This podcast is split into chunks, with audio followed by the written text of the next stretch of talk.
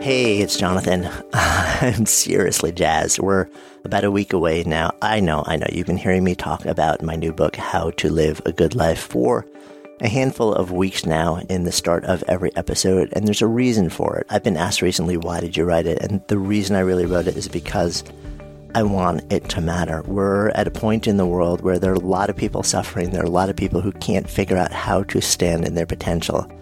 And I would love for the book to become a tool to help you move from a place of stifled potential, of stifled identity, of not really understanding how to get what you need out of the world, to feeling like, yeah, at least I have some guidance, and then I actually have something to do. The book gives you something to do, and that is what really matters to me. So if you're interested in learning more, you can download the first chapter completely for free. You don't need an email or anything at goodlifeproject.com slash book. If you pre-order before the 18th, the publication date, also all sorts of really fun, cool bonuses, and you can help us plant trees in our quest to plant 10,000 trees, a good life forest. So again, more info at goodlifeproject.com slash book, or just click the link in the show notes today. Now, on to our show. Can you just stay curious just a little bit longer? And a rush to advice and action just a little more slowly. And it's going to make such a big difference for everybody involved. I've known this week's guest, Michael Bungay-Stanier, for uh, quite a while now. And he's got a new book out called The Coaching Habit. And at first, I'm kind of thinking to myself, well, you know, I'm not really a coach. Maybe this doesn't really apply to me. And I started talking to him about it and then I actually read it and I realized this is not a book for coaches. In fact, it's a summary of his entire philosophy, pretty much of life. And what he's done is he's essentially taken the seven most important questions that anybody could ask pretty much anybody else when you're when you're looking to be of service in a really powerful way and share them in, in the order that it's most intelligent to ask them also. And what I realize is that this is actually an astonishingly powerful tool not just for coaching, but for being in a relationship with anybody, for mentoring, for guiding, for helping, for playing any sort of leadership role. I found it really powerful. But this conversation is not all about the book. We do touch on it towards the end. This conversation goes deep into some really powerful ideas around how to get the most out of life, around how to build things, around how to handle adversity. And we also share a little bit of intersecting backstories. So Michael is uh, one of my favorite people. He's insanely wise and funny and humble. And I hope you enjoy this conversation as much as I did recording it. I'm Jonathan Fields, and this is Good Life Project.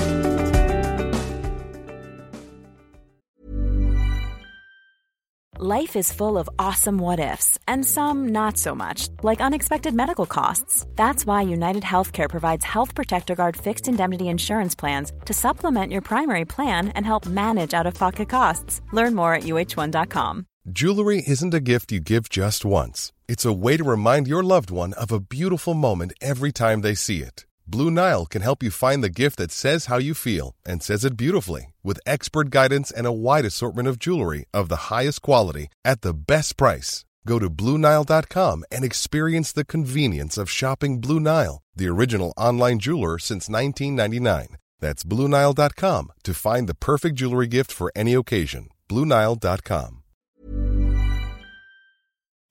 Good Life Project is brought to you by Understood Explains, a podcast that's like a beacon for parents navigating the special education system hosted by Juliana Urtubey, a special education expert. This season is all about individualized education plans or IEPs. Juliana breaks down complex topics like how to tell if your child needs an IEP in a way that's easy to grasp. I checked out an episode of Understood Explains about the difference between IEPs and 504 plans, and I was struck by the balance of empathy and practical advice. It's not just about understanding the system, it's about empowering parents and caregivers to advocate for their children, which is just so important. So I I've known a number of people who've had to literally scramble to figure out how to advocate for their kids when the system seemed to just make it so hard to get the support that they need and deserve. So if you're a parent navigating this world or even just wondering if it's right for your family, I encourage you to give Understood Explains a listen. Search for Understood Explains in your podcast app. That's Understood Explains. It's like having a roadmap for a journey you didn't expect, making it a little less daunting. We're hanging out here at Good Life Project HQ on the Upper West Side of Manhattan. Which is awesome. Thank you very much. Bright, shiny orange table. Very bright. It's designed to create happiness. I feel happy. Thanks, man. I came in sad. I don't know why I'm happy. It's kind of a gray day outside. it's like the antidote. It all works, man. And we've known each other, what? Do you even remember how we met? Was it through Pam or something like that? Probably Pam Slim. She is right, the she is connector. the connector, right? all, all like every relationship in some way points back Like to Pam it. Slim. She's the Eve of, of this Right. generation. It's like everybody comes down from up. I'm ninth generation Pam Slim. That's how I describe myself. Four degrees of separation, ninth generation, twice removed. That's right. Yeah, But a long time. It feels like we've kind of walked walked paths together for it quite a while. does, right? Yeah, it's so interesting to We sort were of like. so young when we met. Now Ah. we're grey and uh, bags under my eyes. you have gray. At least you have hair. So. yeah, it is. So it's so kind of fun just to see how there's sort of a group of us that I kind of see as sort of moving into the world in a similar way at around Right. a similar time, and how everyone's really just kind of gone off and done similar things in one way, but also really profoundly different things in a lot of Yeah. different ways. Well, I think what's interesting in part is watching us find focus. I mean, that's one of the cool things about you. Talk, which well, talk to me. Yeah, tell me more about that. What do you mean by Well, that? You know, Jim Collins, you know, he's, he's written 18 books, all that sound, they're all like the same title. They're good to great, goodish to greatish, the road to good goodness via greatness. I mean, they're all kind of the same, but he, he has a gift for metaphor. And he, when talking about strategy, he was saying, look, the way you figure out what to do is you fire bullets and then you fire cannonballs. Hmm.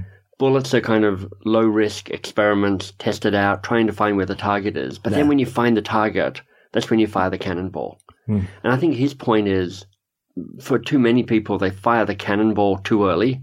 They're like, here it is. I've got an idea. I'm just going to commit everything. Yeah. And then that's kind of miserable.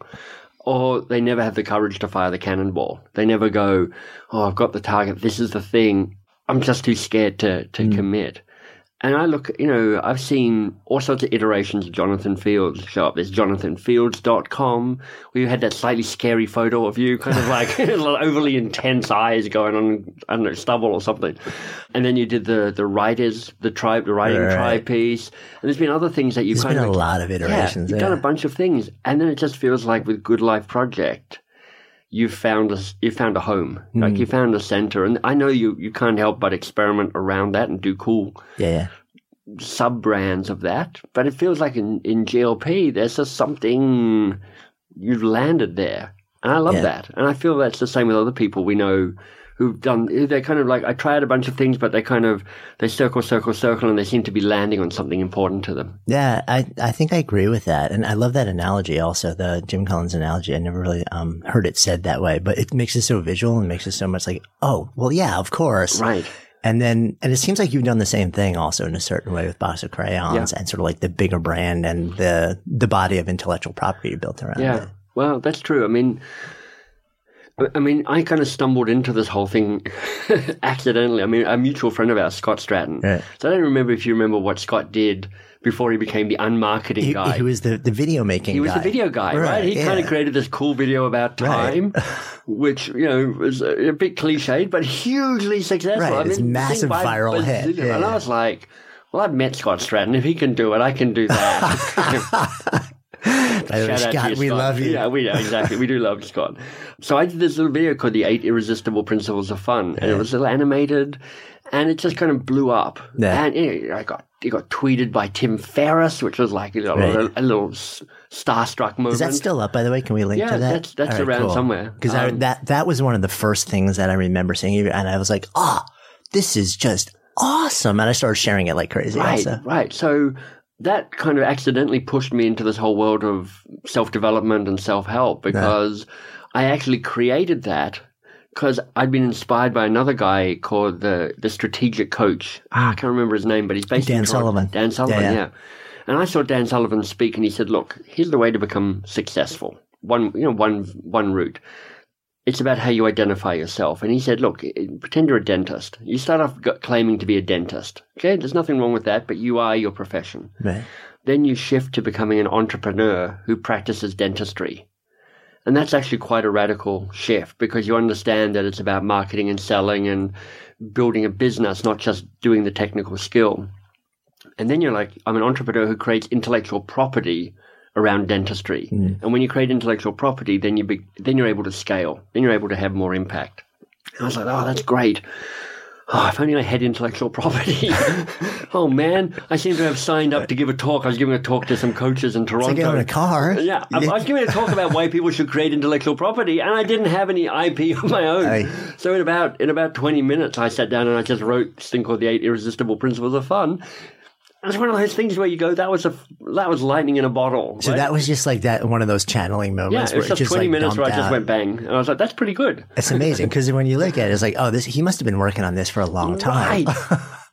nah, you know, I spent 18 years trying to recreate that moment. Nothing. Nothing. I'm like, how about this? No, no, it's, it's almost the same, but it's not nearly as good. Yeah, Yeah. So we started off in, in that space, and I.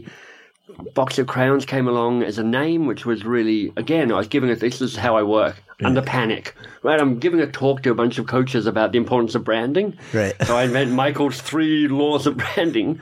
And my company name failed all three of my own laws. So I'm like, oh no. I've got, You're, I've like, got six weeks to come up with a better name. And I went through a bunch of them. I was going to call myself Espresso Coaching at one stage because I'm like, espresso, it's like Italy and chic and Right. ciao bella. and- yeah, exactly. Kind of endless, effortlessly cool, all that sort of It's got stuff. the hipster thing going. Right. So I email my friends, I go, okay, espresso coaching, what do you think? And they write back going, you know, when I think of espresso, I think it's expensive, bitter, doesn't last very long, stains your teeth, drunken by pretentious people. I was like, oh, that's, Okay, that's not that's it. That's not what I was going for. but then when Box of Crayons showed up, I was like, again, it was like, oh, that's that's just a great name. Yeah. But you know, we've gone through a whole bunch of things trying to go. Are we doing self help? Are we not doing? Are we doing business focused? And now we're just landed in this place where we're a training company. Right. Again, surprising because I'm pretty skeptical of most training, and we're really focused on giving practical coaching skills to busy managers so they can coach in ten minutes or less. Yeah. And this is completely personal. So, because it's a personal Well, I never curiosity saw that for coming me. in a right. GLP interview. um, no, but it's about me, man, not you. Right, like, right, right, right. I want to benefit from what from what you just said because you know you said it's personal development. You know, it's it's self help. Yeah. And it's funny because when I actually think of you, those aren't the, the the words that I associate with. I think of you. I'm like, okay, really smart business process, sort of like mining and and revealing human potential, but and within the context of work. Right. Are are you? And what's interesting is so so with Good Life Project, I've kind of started to step into this umbrella of like quote uh, personal development, self help, and I really struggle with Right. that moniker. And you just sort of like own that as as you. Are you comfortable with that? Not hugely, just because it's such a It's there's so much bad stuff in this space. You know, stuff that's kind of mushy or pastel colored or or just. So what I want, what I love, is stuff that has rigor, but stuff that has lightness as well. I hmm. want I want a joy and a lightness and a fun to it. And so, well, here's a story that probably sums this up. So five or six years ago, I was more in, yeah, I was coaching. I was part of the ICF, the International Coach Federation. I went to speak at their big national meeting, and I came up with this thing called the five unspeakable truths about coaching. and it was all about this. I'm going to talk about the dark side of coaching, because when you get together these conferences, and while there are many wonderful, you know, people who are coaches and who I know and I love, and we know and we love, you know, Karen Wright, everybody else, these conferences I found overwhelming because it was a little kind of self congratulatory about how wonderful we all are. Look how enlightened we are. And it didn't feel like there was that quite enough people doing the work hmm. to mine the mess, which is the interesting place.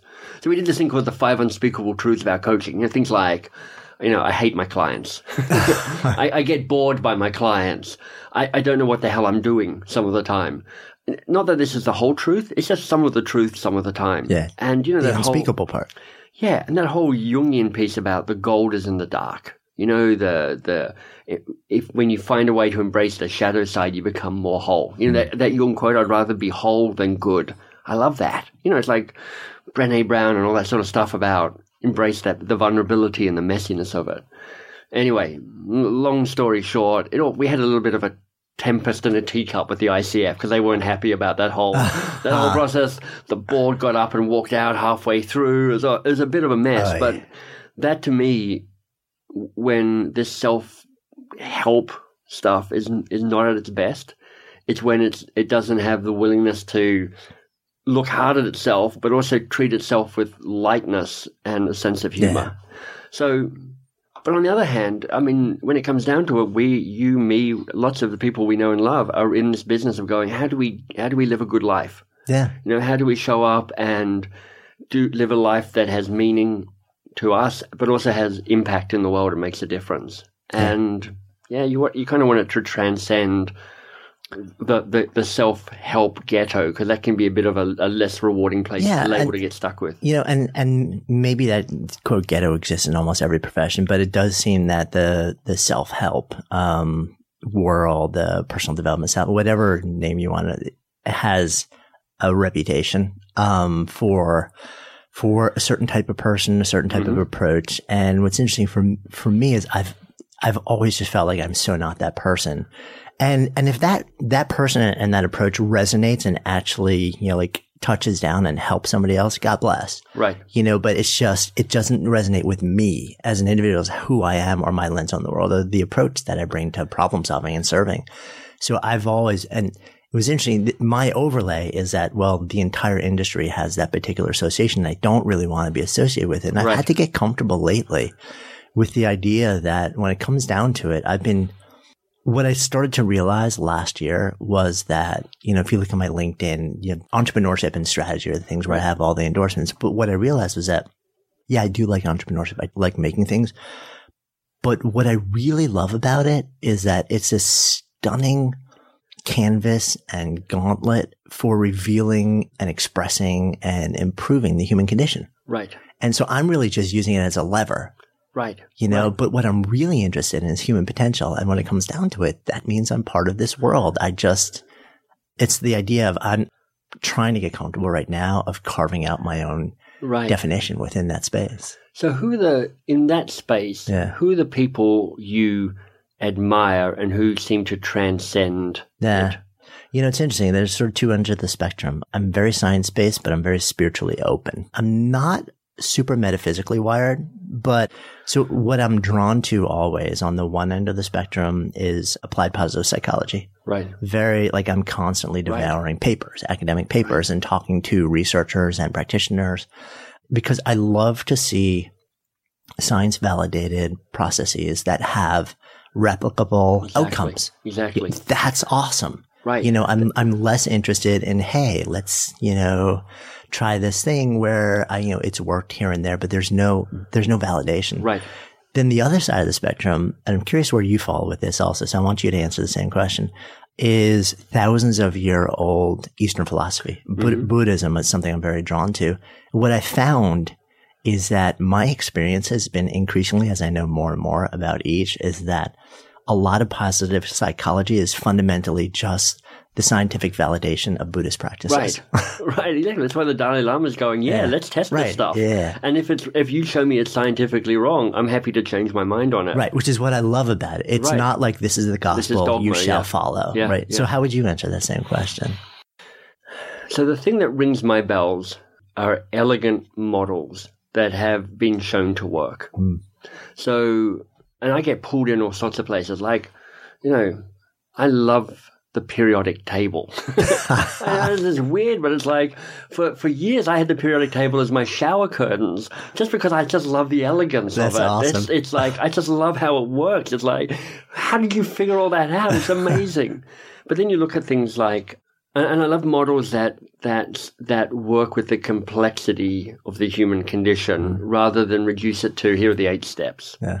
So when I think about change, for instance, there's a there's an approach to change in this world called positive deviance. Chip and Dan Heath talk about it briefly in their book. The guy who started it, I mean, it's a great story. He he he was leading a non-profit, I think, in Asia somewhere. It was all about trying to deal with uh, impoverished children. He's American. The Americans have done something to annoy the government, whichever government it was, and they basically went right. You got six months to sort out, you know, impoverished children, or you're out. And he's like, "Oh man, we've been here for forty years. We haven't made a dent yet. What's what am I going to do in six months?" But here's what he did. He went round to the the various villages and he just weighed children. He just weighed them. And what he found was in every village there were some kids who were not malnourished. So not malnourished. And like, that's so weird. Why do, why do these kids somehow flourish when others struggle? And what he found was that the parents of those children were doing things that were deviant from the norm, but positively deviant. So that, you know, they, as far as I can remember, that they they washed their hands more. They fed their kids five small meals a day rather than two big meals a day. They fed them little crabs that other people didn't consider food, just stuff like that. And his insight was within any system, there's always some people who are flourishing mm. when others are struggling. What are they doing, and how do we get them to teach the others? And what I love about that is it's data driven. You find the people who are flourishing, and then you figure out what are the levers that they're pushing. So a model like that to me deals with the complexity of the human condition, is both is data driven, and it treats people as adults rather than people being cheap. being fixed. Yeah. You know, there's a writer I love called Peter Block, and mm-hmm. he, he once said, look, he, my work is to give people responsibility for their own freedom. And I love that phrase because it just speaks to how often we hand that freedom over to somebody else to decide for us, whether it's our organization, our boss, fate, whatever you want to do. But to actually say, how do you take responsibility for your own freedom? And that positive deviancy approach just feels like that's about stepping forward to human potential. Yeah, that's a long. I'm not even sure what the question was anymore, but that's my no, answer. but but it's it's so interesting, and I, I that approach resonates with me so strongly. Is back years ago, back when I was in the health and fitness world, I got really fascinated by it. You know, everybody fails in this world, right? You know, everybody joins a gym. The the, the number one reason is always to lose weight, and everybody fails. You know, mm-hmm. like almost everybody. And, right. and, and, as, and, you, you start at a place of failure and then you maintain it the whole time. Right. you, right. You, never succeed. You know, and everybody's, like you said, trying to fix somebody who's broken yeah. and very often saying like, okay, let, I, I am going to profess to you that this is right. the answer. You just be quiet, do what I say. And when I was doing a whole bunch of research in that space, there's, there was a research project that was done. My recollection is between University of Pittsburgh and maybe Tufts or something like that. I can't remember called the, I may butcher this, um, I think it was the National Weight Control Registry. And their whole approach was, we're not going to study like all the failures, the exact same thing. They said, we're going to look for people who have lost, I think it was a minimum of, of 60 pounds and right. kept it off for five years or longer. Right. And then we're just going to put thousands of them into a database and, and same thing. Uh, what are you doing differently right. than other people? And they started to see the patterns emerge. Right. You know, and that to me is such a fascinating approach to really right. focus on that rather than look at every, you know, try and figure out what everyone else is doing wrong. Just look yeah. at the people, like the few outliers who are somehow doing right. something different. And, you know, it, that's been a really, I mean, I think it's Seth Godin, you know, who, who, you know, occasionally has a little rant about people re- emailing going, can you be my mentor? He's like, come on, people. You don't need a mentor, or at least you have mentors all around you. Yeah find the people who inspire you, provoke you, slightly annoy you, make you go, damn it, why aren't I doing that? And then rather than be kind of deflated by their success or, or limited by envy, go, fantastic, what does that teach me? How do I find, see what they're doing and be inspired by that? You know, yeah. everything from like Scott Stratten, uh, doing movies early on. I mean, I, I voraciously you know, there's that Tom Peters thing. He goes, look, don't don't suffer from the not invented here syndrome. Embrace stolen with glee. You know, mm. and I'm I'm forever looking at people and going, oh, I love how you did that.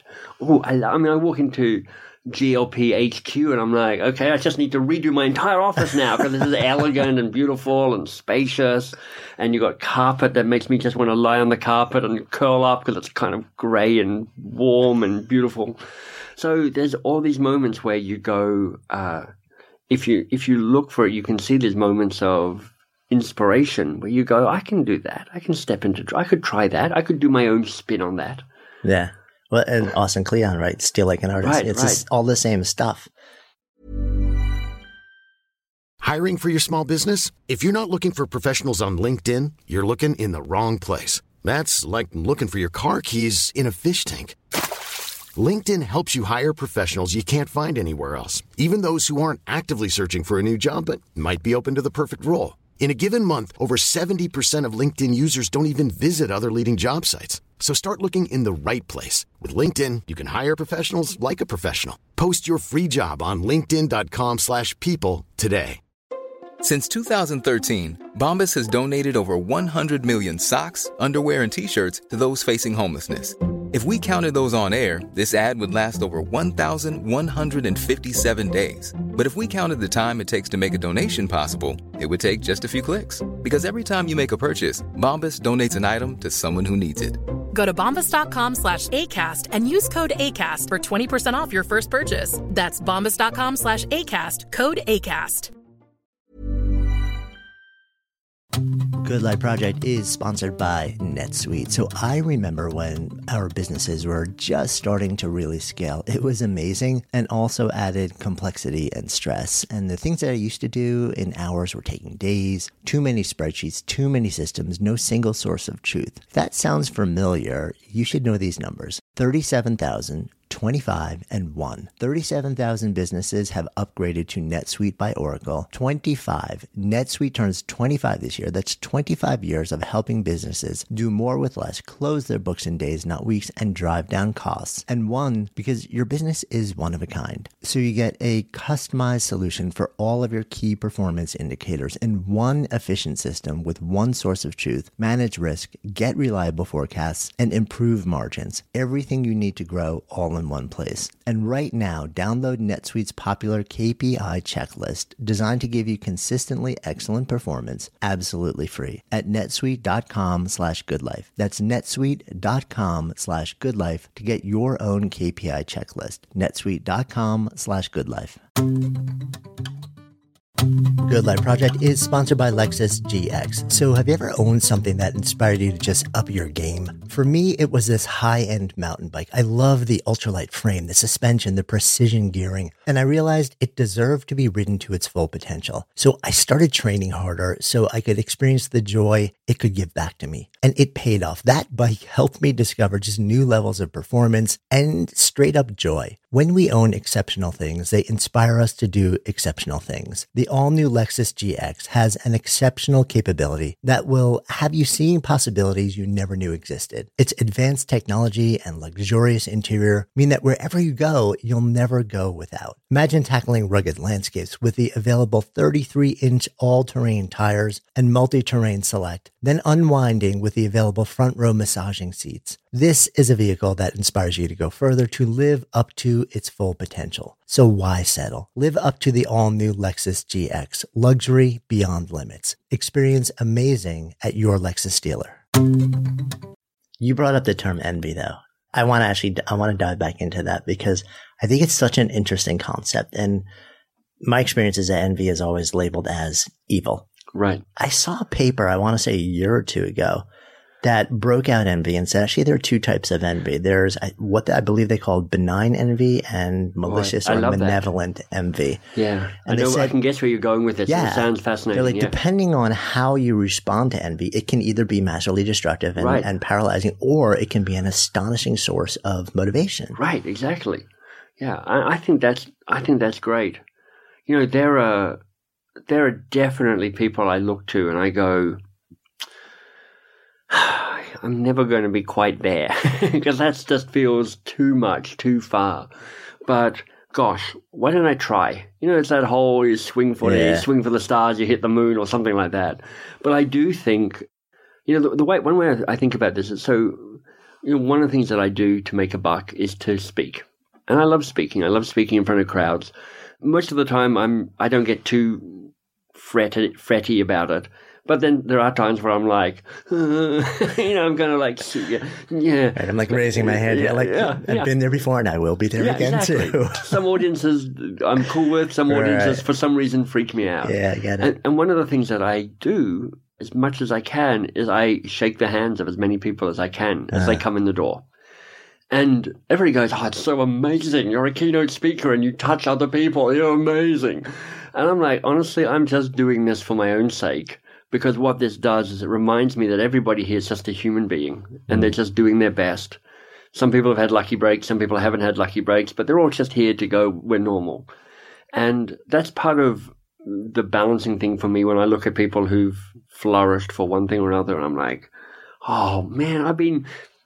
I've been doing my podcast for 10 years and this person's done a podcast in six months and they're the number one and they're getting blah, blah, blah.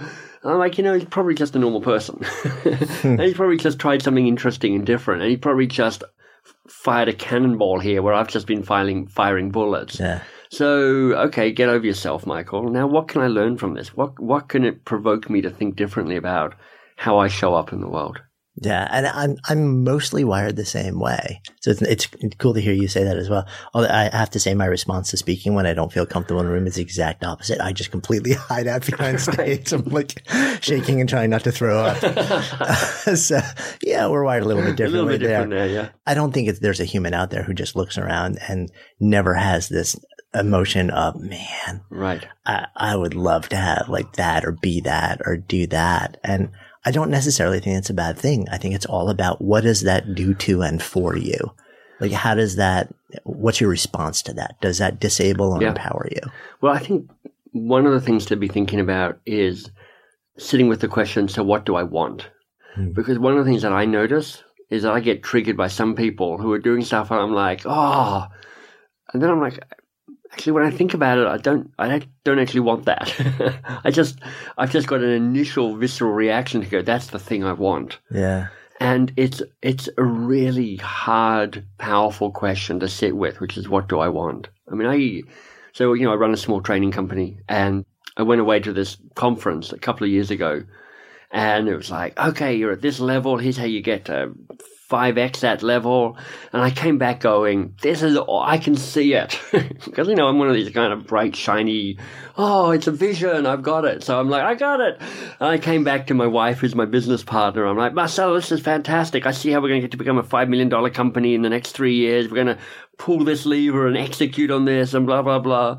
And because she's been married to me for 25 years, she's like, A, I hate it when you go away and you have time to think because that's a nightmare for everybody else. Nightmare. But secondly, and she's so good at this, she's like, okay, fine, that's great, Michael, but is that what you really want? And I was like, oh, ah, I don't know. What? Oh, I don't know if that's what I really want. Oh, I probably don't want that. Wait, oh, what do I want?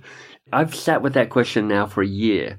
What do I want with Box of Crayons? And because I, because you know, I can actually see a path where we just keep growing the revenue and we, we scale up on impact a bit and scale up on vast amounts of wealth a bit. But I'm just not that. I'm just not that driven by that. So that makes me then go, okay, what what are we trying to achieve? Yeah. with this company and sitting with that miserably difficult question, wonderfully provocative question, actually helps, I think, get you clear on the kind of benevolent envy. Because once you get clear on what you want, then you see people who have some version of that and you go, that's what I can aspire to.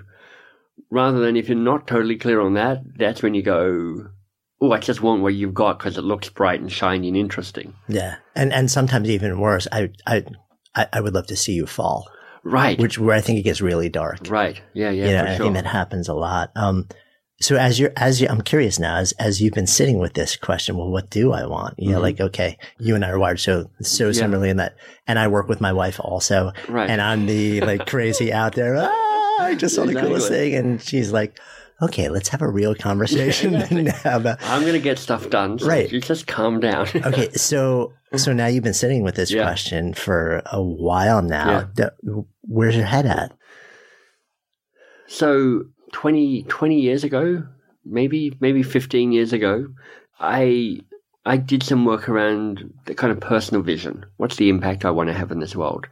And the, the phrase that I'm, I have never come up with a better one or a smarter one for me anyway is to infect a billion people with the possibility virus. Now that, that resonates really well for me. I mean, I still get little chills when I say it. I don't say it often enough, uh, is what I'm just remembering here. Um, but it, it has it has grandiose ambition. I mean, how do you touch a billion people? I have no idea. That's a seventh of the entire population of the world.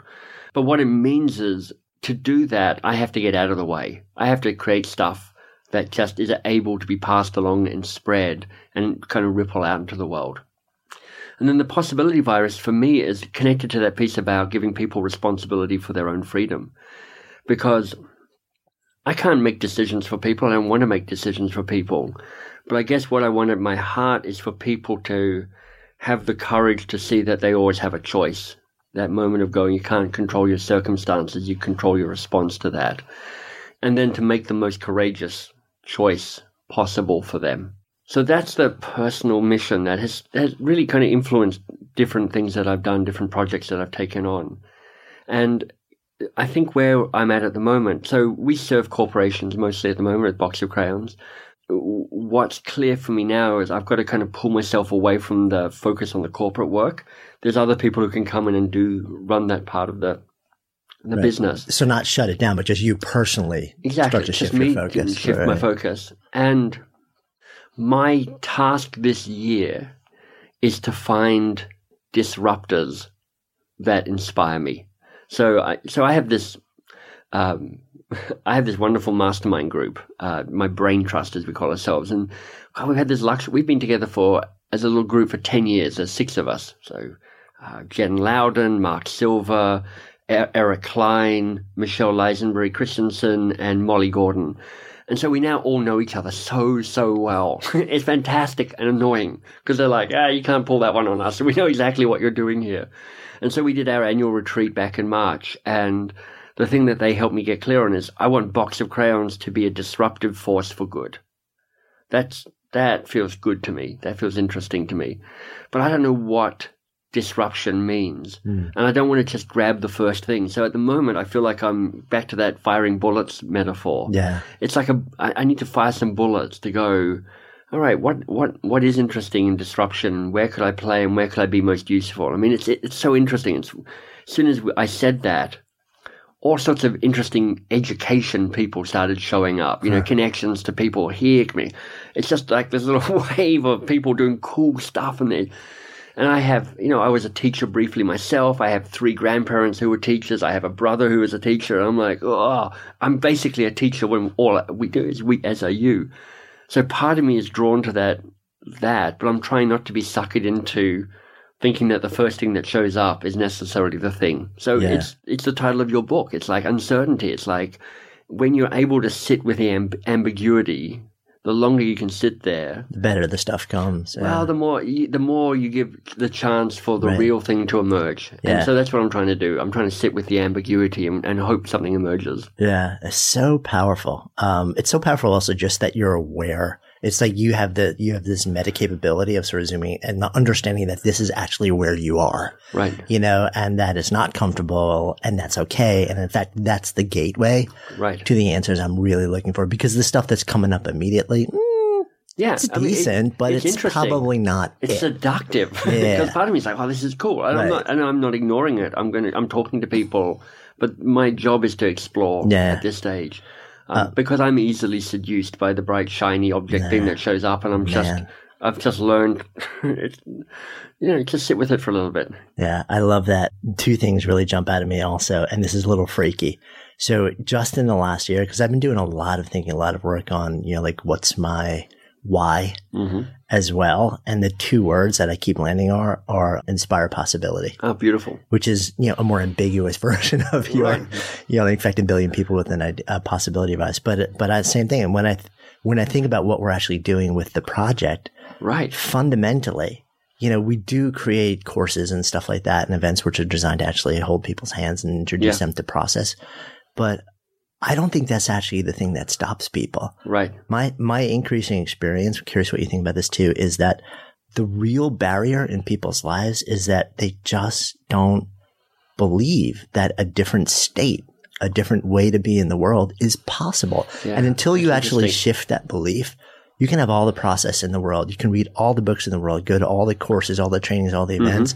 But if until you shift that belief, nothing will work because you don't, you'll never actually do anything with it. Do you, do you know the immunity to change work? Have No. you come across that? Oh. So let me talk about that briefly Okay. because I love this stuff. So this is uh, this is a book that came out maybe five or six years ago from a couple of Harvard professors in kind of education psychology, Lisa Lahey and Bob Kegan.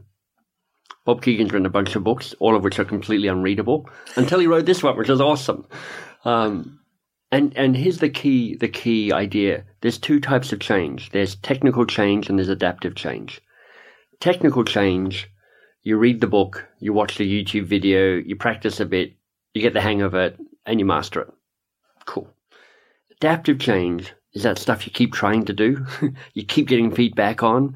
You read all the books, then you read more books, then you watch more videos, and for some reason you just can't crack it because it's not about additive and just learning a new skill. It kind of you need rewiring to kind of get to Yeah. the next level. So Kegan and Lahey have this process called immunity to change, which is just so powerful at helping you figure out what's getting in your way. The way they put it is you got your foot on the accelerator, but it also feels like you got your foot on the brake. Mm. But you don't even know you got your foot on the brake. So let us show you how to put the foot on the brake. So I'm going to, I'm going to take you through this process and I'll give you an example. This is somewhat past in my life, but it'll, it'll bring it to life. So the starting point is you try and figure out the one big thing you're looking to change, the one big thing that will make the difference.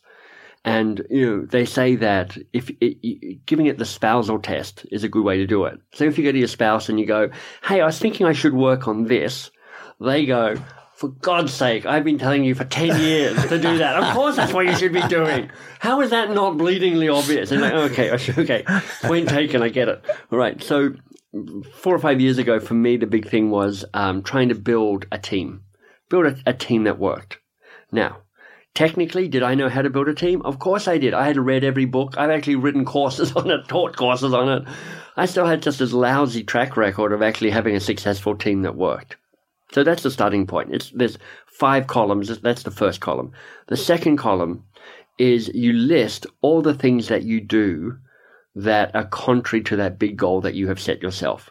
It's a humbling, by which I mean not, oh, I'm humbled to get the award, just that I'm an idiot, embarrassed about it. So, you know, for me, it would be like, I work in a very small building, so nobody can physically be in the same room as me. I hire people who are in different countries, so I can never talk to them in the same time zone. I don't give people clear briefs. I fire them because they disappoint me when they they can't read my mind about what I what I wanted. I don't give them any coaching or support. I don't set a vision for the company about what where we're going or why we're doing this. I just give them stuff, random stuff, and I it's this long, embarrassing list. And I was like, oh, it's so embarrassing then, and this is where it starts getting interesting, you kind of flip things around. So you go, okay, imagine you were getting the opposite of that. You're doing all of those things that you're currently not doing. What would you be worried about? Okay, so I don't at the moment set a vision. What if you really were setting a clear vision for Box of Crayons? What would you be worried about? Well, I'd be worried that a, I wouldn't have a vision. I wouldn't know where the hell I'm going. Secondly, um, if I created a vision, nobody would actually care or follow me, or they'd think it was a ridiculous vision. Okay. At the moment, you don't give anybody responsibility for running a project. You have to run them all yourself. What if you gave somebody res- full responsibility for a project? What would you be worried about? I'd be worried they'd make a mess of it. I'd be worried I'd spend my whole time holding their hands and wiping their bottom and kind of looking after them. I'd be worried I, I get no time. You know, I, I have all these other worries. So, and so it goes. So now this is really interesting. I'm starting to see where my worries are around the success. And then the, the one, two, three, fourth column is where you start going. So if that's what you're worried about, you are committed to avoiding that worry. So what are your competing commitments? This is all a bit abstract. So I'm hope I, I don't set a vision for the company. Why are you worried? Why would I be worried about? They wouldn't follow me or I would have no vision. So what are you committed to? I'm committed to never setting a vision for Box of Crayons. Uh, So it's like this is not a noble vision, uh, a competing commitment. This is an embarrassing competing commitment. Okay, I don't give people responsibility for a project. What if you did? I'd be worried. I'm spending my whole time looking after them rather than doing my own work. What are you committed to? I'm committed to always putting my own work in front of anybody else's. Now, as you go down this list, you start seeing that my espoused goal to build an awesome team I have all these competing commitments. Never Right. set a vision, always put my own work in front of others, spend no time with anybody else, never have an awkward conversation about accountability. I'm like, well, no wonder I'm not building a team. And so then the final column is you go, okay, what if you broke those commitments? What would happen? What's the really bad stuff that would happen? And for me, I have a really familiar pattern. It'd be like, okay, I, I set a vision, nobody follows me, the business crumbles, my wife leaves me, the house, I get evicted, and I end up dead in the, on the pavement, drinking at the age of 49, you know. So I'm like, well, no wonder I don't want to build a team, because I can see where it lands. It ends up with me, an alcoholic in a gutter somewhere. No reading a book is going to fix that. And then the, what you start doing is you start building little tests that challenge the the underlying commitments and the assumptions about the doom that's going to happen, and you start breaking the system down. yeah.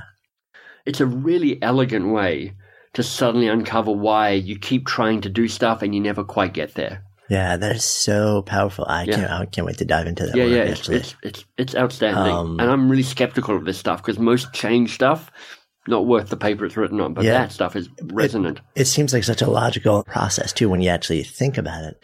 It's funny. I've asked a number of people the question when somebody, there was a scenario where somebody was sort of arming themselves with a particular argument that was absolutely stopping them from doing all the things that similarly they Right. profess them to want to do. And God knows I've probably done that a million times myself, right? so I'm I'm not sticking my pointing hand up as well. anybody Yeah, else out. exactly. And for some reason, I turned to them and I and I said, "Well, I said if this is your normal pattern, I'm just I'm really curious.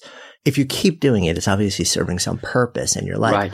What is that purpose for you? That's it. They get, you're getting to the same thing, which is Yeah. what's, the, what's the deeper commitment you're getting Right. to? Yeah. And and I just kind of you know like we left the conversation and blew it off, and but the person didn't blow it off. Right. The person went deep into trying to answer this question, and it triggered. It set off a series of things that were really astonishing that I, I, I don't think either of us saw coming and I Right. didn't entirely intend just in my question. Yeah. Well, I think that, I mean, that sounds a very similar experience to what this immunity Yeah. to change process. What's brilliant about the immunity to change process is it's just got a rigor to it. Yeah, yeah, absolutely. It's I like, love okay, that. column five, this is what this is what you're answering, and it's what's brilliant is it it fools people like me. so like I am really good because I'm a trained coach, etc., etc., Yeah, at yeah. avoiding hard conversations. I'm like I am slippery. it is like I can do self-deprecation. I can do pseudo deep thinking, so it sounds like I'm struggling with So you're something. like a therapist's worst nightmare, Yeah, basically. exactly. I'm like, you just you just try and pin me down. You're never going to catch me. And the first time I did this immunity change process, I literally spent time hiding under a blanket. 'Cause I'm like, I have no idea how I'm telling you this stuff, but somehow you've tricked me into revealing this. What? And this, we're just uh, 15 minutes into this conversation. What just happened? That's amazing. So that's part of what's brilliant about it is because it feels rigorous in a process, you can't trick the system. Yeah. Yeah. I love that. The second thing that I want to circle back to was this notion that we started a conversation talking about you throughout the Boulder Good to Great guy. Jim Collins. Jim Collins, Yeah. the idea of, you know, like the cannonballs and, and just like this, the small shots. And, and what's interesting is that, you know, you've built what from the outside looking in appears to be this, you know, it's rocking and rolling. You're phenomenally successful. It's a respected company. You're a respected person in your field. And so you're, you've got the cannonball, Right. right? And at the same time, you've now hit a window where like it's time to actually go back Right. I you know, because it's bullets. not, there's no Yeah. there there. And I think Right. that's one of the big jarring things that really freaks people out is that, you know, you don't just stop, like at some point, you actually have to go back to that place where you don't know what's Right. next or else you just end up going sideways and then you become miserable. Yeah. Oh, do you think that's true for everybody? I mean, I know that is true for me. I know that I'm restless, and if I hit a plateau, you know, in an earlier book I wrote, I was like, the difference between good work and great work, and good work is your job description. It's getting things done, and that's Yeah. important. But great work is that next step into work that has more impact and more Yeah, meaning. I I don't think it's true for everybody. Yeah. I would like to believe it's true for Yeah. everybody because I th- yeah I would like to think that everybody's wired for growth and Yep. everybody's wired. But I think it's also it's probably good that Right. in a weird way. I wonder if life is easier if you're not wired that way Right. because you can be you can come to a place of being content Yep. probably with greater ease. I'm not wired that way. And maybe just, you know, it's the bias of who I surround myself with. Yeah. Most of the people that I interact with on a daily basis are not wired that way either. Right. And I wonder too how much, if you're at a place, there's a really slippery slope between being wired for contentment and being wired for complacency. See, I think that's a really useful distinction because I was just thinking the same, which is there's a way you can you can plateau and you become complacent is a good word, but I think there's also something to say. Are, are you able to have the wisdom to be content Mm. rather than you know blowing up your own happiness? Yeah, totally. And and having the wisdom to discern between those is so is so Huge. so hard and so important because I bet you there are times where I've shot myself in the foot going, ah, this is, I'm too happy. We just, we can't carry on like this. You know, screw it up somehow, you know, make it difficult for yourself because I like the struggle. Yeah. And so part of it is around that piece around understanding your own, how your own patterns collude in, in, making your life more miserable than it needs to be and just Yeah. I know I, you know, I, I know I have, you know, restless, blow things up syndrome. So I have so many people around me going, focus, Michael. No, focus. No, Michael, focus. No, Michael, focus. No. Okay, go off and do that in a little sandbox. You can do that. right. But don't, don't, don't leave, leave this Like, don't- alone. don't okay? blow what you yeah, got. Yeah. Stop, stop, stop meddling. right. yeah, I, I mean, it's yeah, I so agree with that. It's there are definitely times I, I felt that way as well, and and from the outside in too. I think sometimes there are times where we blow things up just because we're getting to a mm-hmm. point where it feels too good, and we're not comfortable feeling that good. yeah. And I think the opposite is also true. There are times where we should blow stuff up, but we're we don't agree. because we're comfortable. It's a bit like buying low and selling high. Yeah. You know, you take your best guess. But I think what's important is you're, you're mindful about the choice that you're Yeah. making and you go, I may be wrong because you can never be right all the time, but I may be wrong, but this is the gamble I'm going to take. And Yeah. I'm going into it eyes wide open. Yeah, being intentional, I think, is the key. Yeah. And again, like you said, that absolutely doesn't mean that you can choose right. I wish it did. Man, that would be so much easier. That would be so much easier. Okay, I'm being intentional. That means I get the right. Like Yeah, I, I like, choose get, right. I right? get to win. Yeah, yeah. yeah. Wow, that would be so cool. Sadly, it's not Sadly the, not, not, the reality. I want to make sure that we squeeze. You and I can just jam on this stuff for a long Yeah, time. exactly. We're going Tim Ferriss on people. and We're just going to have a nine hour podcast here. Let's do it. Your latest work, you've got a book out on questions. I have. It's called The Coaching Habit.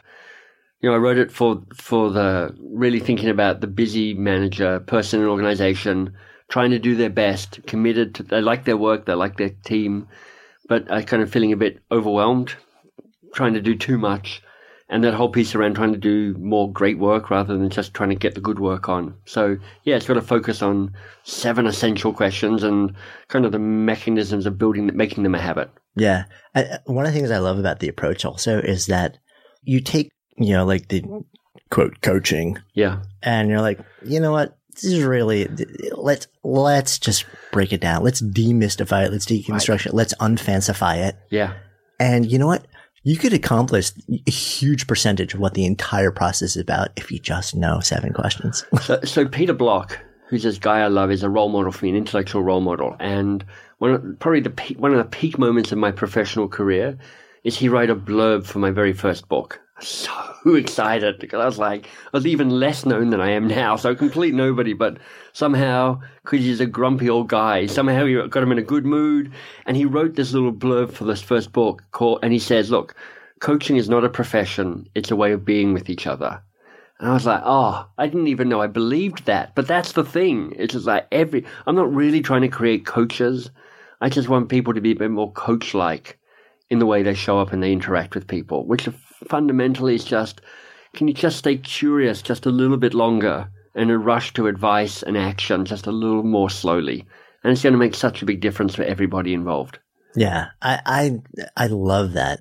It's like you're all coaches. Yeah. You don't know it, Right. But you all have the ability in some way, shape or form in like a child's life or a friend's life Right. and everybody every day. It's not about sitting down and saying, let's have a session. It's just about when you interact with everybody every day on any level, Right. you have an opportunity to make a difference. And very often Yeah, the biggest part of that is not by saying this is what you should do, but by doing the exact opposite. I did a podcast with a guy yesterday, and he was like, "Oh, let me tell you the story because you know I read your book, and, I, and my daughter came into the bathroom this this morning, six year old, and she's crying, and he's like, oh, parent, you know, responsive, but he's like, okay, rather than comfort her, I'm just going to ask her how she's doing. So ask the kind of question, you know, what's on your mind? What do you? She's like, oh, I want to, I, I want to wear short sleeves, not long sleeves, and he's like, okay. But then, you know, the second question in the book, and I, I boldly go, it's the best coaching question in the Right. world. And it's simply, and what else? Because the first answer is never the only answer. So he goes, oh, remember that. He goes, and what else? It's like, I really want summer to be here. And I was like, oh, I know. And then, and then he went, okay, God, that's so good. But he's going to, I'll ask one more time. And what else? And then she told him the real thing, which he, he kept private to, you know, for her Yeah, privacy. But he was like, it, it completely changed everything. I didn't have to fix anything. She just needed to, to speak out loud this final thing. And uh, honestly, best moment of yesterday. Him telling me the story of just how that three minute interaction with his daughter shifted from his normal parenting style just to a, a different experience. Yeah, I it's so powerful to just think. I mean, it's funny. Like I, the first two questions, which you just shared, Yeah. you know, like what's on your mind, and and tell me, Yeah. you know, like what else. If you just ask those two questions, you know, like if you just found opportunities to Yeah. continually ask those, I mean, what an like a stunning difference. Right. Uh, How would that change your your daily experience, and how would that potentially Right. change your relationships with others, and how might it help them in a way where you thought you were being really helpful before, Yeah. but you really that's not what they needed. Yeah. That word helpful is a really interesting one Yeah. because, you know, we, so many of us, and I'm pretty much sure there's 100% compliance for people listening to this podcast, are helpful people. They have good hearts. They want to be, they want to try and assist the people around them. But so often, sometimes there's a place for giving advice. It's just a lot less than people think. You know, if you can be present, if you can ask a question, if you can really hear their answer, if you can help them speak what's going on for them, what's in their heart and in their head, that can be so much more useful than you trying to fix the first thing that they happen to mention. Not least because the first thing is never the thing. it's just the first thing that happens to come up. Yeah. I, I wonder often if, you know, um, we're really looking to be expressed, not fixed. You know, Right. and that's the opportunity that we're taking by trying to fix all the time. Well, I think that's yeah, and the thing that I- as I've been thinking about this, part of it's also just uh, connecting back to uncertainty, because when you're giving somebody advice, it's a far more comfortable place to be. Mm, true. Right, I'm in control of the conversation. Yeah. I'm the smart one in the conversation. I know where this is going. I'm adding value in inverted commas. So you just feel good about yourself, even though your advice is probably wrong, or at least not very good, and it's probably not going to be listened to, and it's probably not going to be acted upon. At least you're you're at least you're clear about what's happening. When you when you ask the question, you step into a place of more ambiguity. You know, was that a good question? Was it the right question? What are they going to say? Will I know how to handle what they're about to say? What if they come with some crazy answer that I don't know what to say about? Oh, I don't even have control of the conversation anymore. Now they have control of the conversation. It's a harder place to sit. But to what we said before and what you say in your book, you know, that place of being able to sit with ambiguity can serve you and others better. Yeah. Um, that's, that's one of those things you just threw out also really just like hit me, which is that what if I ask the question and then they say what's on their mind and I don't have, I don't know how to respond. Right. Like I, don't- like I don't know what to do next. Right. And that's for somebody who's genuinely wired to help. Also, that's, that's like a terrifying thought. It is, right. It totally is. And of course, you're able to say, you know, wow. Yeah. you don't have to know what to do. You can just sit there going, wow, Right. that's, I, I wouldn't even know what to do. And I think a lot of that, that, but that's, I think a lot of the thing that helps Right. is just, yeah, like I'm, I'm here with you. Exactly. Like that's in, that is enough. I, I feel the enormity Yeah. of whatever this thing is, and I get it. You know, Yeah. and they're like, you get me. That, Yeah. that, I just wanted to be heard. I wanted to be expressed. Thank Yeah, you. I think that's huge. I love that. There's also an interesting backstory with this book. Right. Yeah, this is the book that almost killed me. right? And it has to be said that, because I know a, a, bunch of people who listen to this are, are writers and have probably had books published or thinking about trying to publish a book and the like. And so this is my my fifth book. So honestly, I was like, I know how to write books now. I'm pretty good at it. You know, I've got four books. None of them were awful to write. I mean, they're, they're all awful in their way. You know, you start off and you think you got an idea, and then you write this first draft, and it's terrible. And you're like, that's okay. I read somewhere that first drafts are always terrible. So then you write a second draft, that's terrible as well. You're like, oh, that's worrying. And fourth draft, it's still pretty bad, but you're getting better at it. But finally, you get there. This book, I I wrote four versions of this book before I wrote a fifth version that worked. And part of it was the misery of trying to work with my publisher. So I had a, I, for Do More Great Work, I had a fancy New York publisher and they did a nice job of it. And they're like keen to get me to write my next book, and I'm keen to get them to publish my next book. So I pitch it to them, and they're like, mm, I'm not sure about that. And I went, okay. And then uh, I, I hired an agent, and that was a bad mistake as well. It didn't work at all. Another messy time. But what I found, Jonathan, is that at a certain point, I completely lost the plot mm. because the publisher was going, so we love it, but we don't love it. We love you, but we don't really love it. So we don't know what the book is you should write, but it's whatever, it's not this. So I was then in this position of going, okay, why don't I try and write the book that I think that they want to read, even though they don't know what it is, and even though they don't really publish business books, which is what I'm trying to write.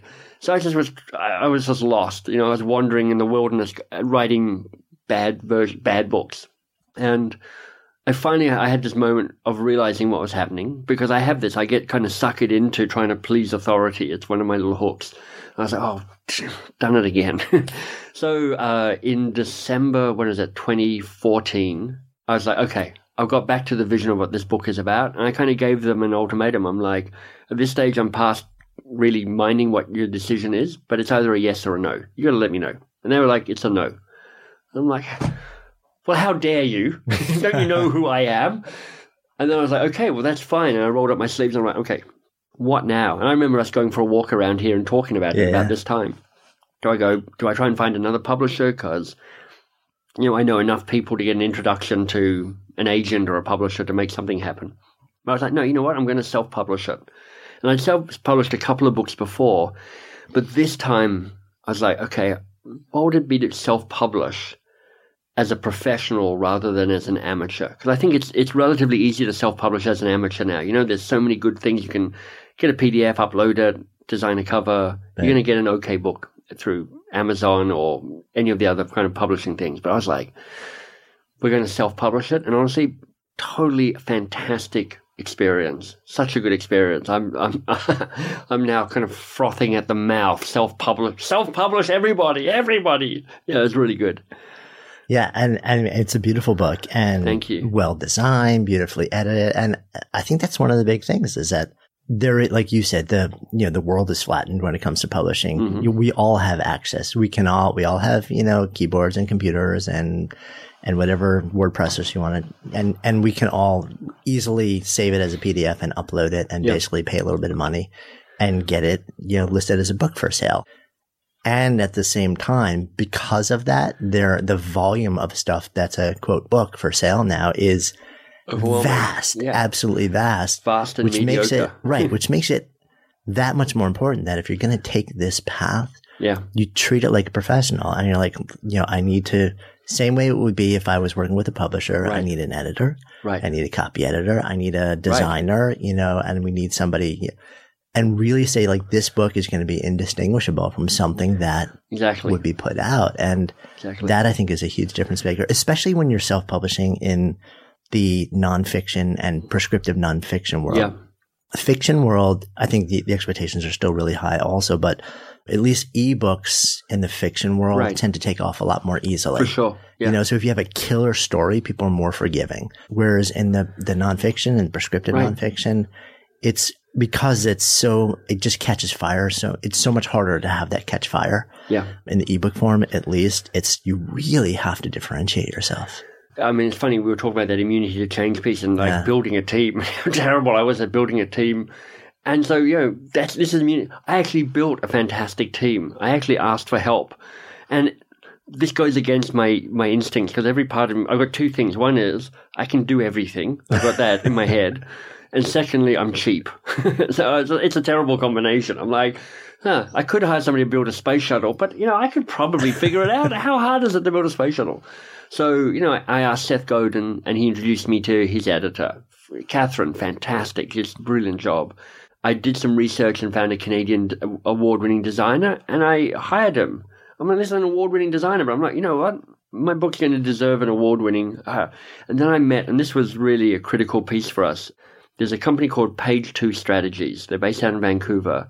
They're two people from the publishing world who've set up to help people self publish as professionals. That's the phrase I've got in my own head. Got it. And what they did was helped navigate the broader field. So if you're looking to go beyond just getting the book on Amazon, but you want to think about distribution and you want to think about sales cycles and you want to think about the audio book that goes with the ebook, you right. want to think about the, the launch. That's where their expertise comes in. And so for me, it was just such a pleasure to go, wow, I've got this highly functioning team of people who are all experts in their own way. I'm actually trusting them, which is like an amazing thing to watch myself do. And now I have this book where I go, there's not a single piece of this book that I don't love. I love it. Mm. I just, and I don't hate it. because that's what sometimes happens. By the time you finally get to the end of your book, you're like, Indeed. honestly, I never want to see this book right. again.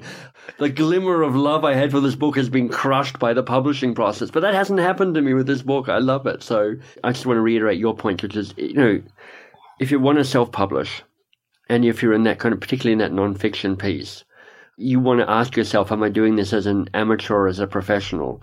And they're both good answers. You just want to be clear what you're up for because if you're going to, you know, there's that, what is that quote? It's like, I think it was Napoleon. He said, look, if you're going to take Rome, take Rome. You know, it's like cannonballs. If you're going to fire a cannonball, fire a cannonball. And that's what it felt like we did with this book is we, we fired a cannonball on the self-publishing piece and it, and it, that was just such a good thing. Yeah, I yeah. love it. It's so cool to see. Thanks. Yeah, especially after like I remember a conversation we had. Feels like a couple of years ago, yeah. going back, where you were like, you know, yeah, I'm like, in the weeds, big uh, time. Weeds. And... I was dreaming of being in the weeds. I was in the grate under the sewer that yeah. leads to the the trickle that leads to the weeds. Right, and to see that you know you actually you found your way out, yeah. and that you actually stuck to something that was like you felt like this is this is the thing. Right. And I don't really care if somebody else validates it externally and says it fits with the thing that they want to put into the world. Right this is the thing that, that matters to me and that I want to put into the world and I'm going to make it happen. I'm going to do it at an astonishing level. And that's, so it's so cool to actually see it out in the world and, and then to read it and realize this right. is awesome and then just see it make a really big difference. Yeah. You can't be fooled by thinking that people actually know. it's so easy to hand authority to other people. So I'd gone through this whole process and I and I was on track with this wonderful piece. And then this other publishing house associated with a big management association, they got they heard about it, they got interested, and they're like, "Yeah, it sounds fantastic." And I was like, "Oh wow, that'd be cool." Publishing through them, I get they got a huge database, blah blah blah. Worth a conversation. So I send it to this uh, person. He goes, "Great, I'm the head of the editing unit." I send it to one of my editors. I get this feedback going, you know, the tone's not very good and the structure's not very good, and I'm really not sure you got enough substance here. So we might be interested, but it would need a complete rewrite. And I was like, that's hilarious because I have been through all that, and you have no idea how pleasurable it is to hear this and just go, dear Bob. You know, honestly, I think the structure's fantastic. I think the tone is spot on, and I'm just delighted with how this book is going. So I guess we won't be working together. Send. I'm not entertaining the moment of doubt because I've got so clear on what what actually I want for this. I love that. It's so cool. So I think we have to kind of come full circle, or else we're getting out right yeah. into the evening hours. So, um, so the name of this is Good Life Project. So if I offer that phrase out to you to live a good life, what comes up? I would say that you know that question we asked about what do you want. It's about answering that. What do you want? Because as soon as you land on that at a truly deep way, you know, this at a heartfelt way, this is what I want. That's what open. That's what gives you permission to pursue that. And a less good life is when you haven't got clear on what you want yet. So you're chasing rabbits that aren't the rabbits for you. Hey, thanks so much for listening. We love sharing real, unscripted conversations and ideas that matter. And if you enjoy that too, and if you enjoy what we're up to, I'd be so grateful if you would take just a few seconds and rate and review the podcast. It really helps us get the word out. You can actually do that now right from the podcast app on your phone. If you have an iPhone, you just click on the reviews tab and take a few seconds and jam over there.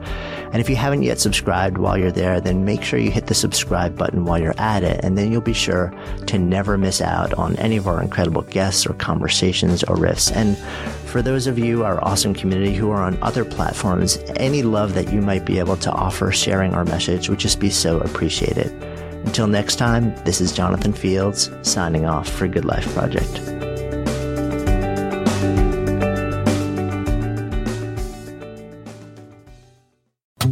Good Life Project is sponsored by Lexus GX. So, have you ever owned something that inspired you to just up your game? For me, it was this high end mountain bike. I love the ultralight frame, the suspension, the precision gearing, and I realized it deserved to be ridden to its full potential. So, I started training harder so I could experience the joy it could give back to me. And it paid off. That bike helped me discover just new levels of performance and straight up joy. When we own exceptional things, they inspire us to do exceptional things. The all new Lexus GX has an exceptional capability that will have you seeing possibilities you never knew existed. Its advanced technology and luxurious interior mean that wherever you go, you'll never go without. Imagine tackling rugged landscapes with the available 33 inch all terrain tires and multi terrain select, then unwinding with the available front row massaging seats. This is a vehicle that inspires you to go further to live up to its full potential. So why settle? Live up to the all new Lexus GX, luxury beyond limits. Experience amazing at your Lexus dealer.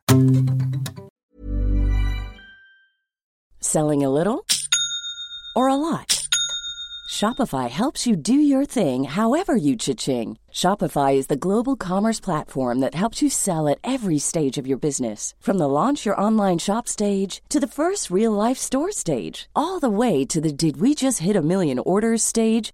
Shopify is there to help you grow. Shopify helps you turn browsers into buyers with the internet's best converting checkout. 36% better on average compared to other leading commerce platforms because businesses that grow grow with Shopify. Get a $1 per month trial period at shopify.com/work.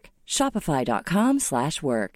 Mom deserves the best, and there's no better place to shop for Mother's Day than Whole Foods Market. They're your destination for unbeatable savings, from premium gifts to show-stopping flowers and irresistible desserts. Start by saving 33% with Prime on all body care and candles. Then get a 15-stem bunch of tulips for just $9.99 each with Prime. Round out Mom's menu with festive rosé, irresistible berry chantilly cake, and more special treats. Come celebrate Mother's Day at Whole Foods Market. Imagine the softest sheets you've ever felt. Now imagine them getting even softer over time. That's what you'll feel with Boll and Branch's organic cotton sheets. In a recent customer survey, 96% replied that Boll and Branch sheets get softer with every wash. Start getting your best night's sleep in these sheets that get softer and softer for years to come. Try their sheets with a 30-night guarantee. Plus, get 15% off your first order at bollandbranch.com. Code BUTTERY. Exclusions apply. See site for details.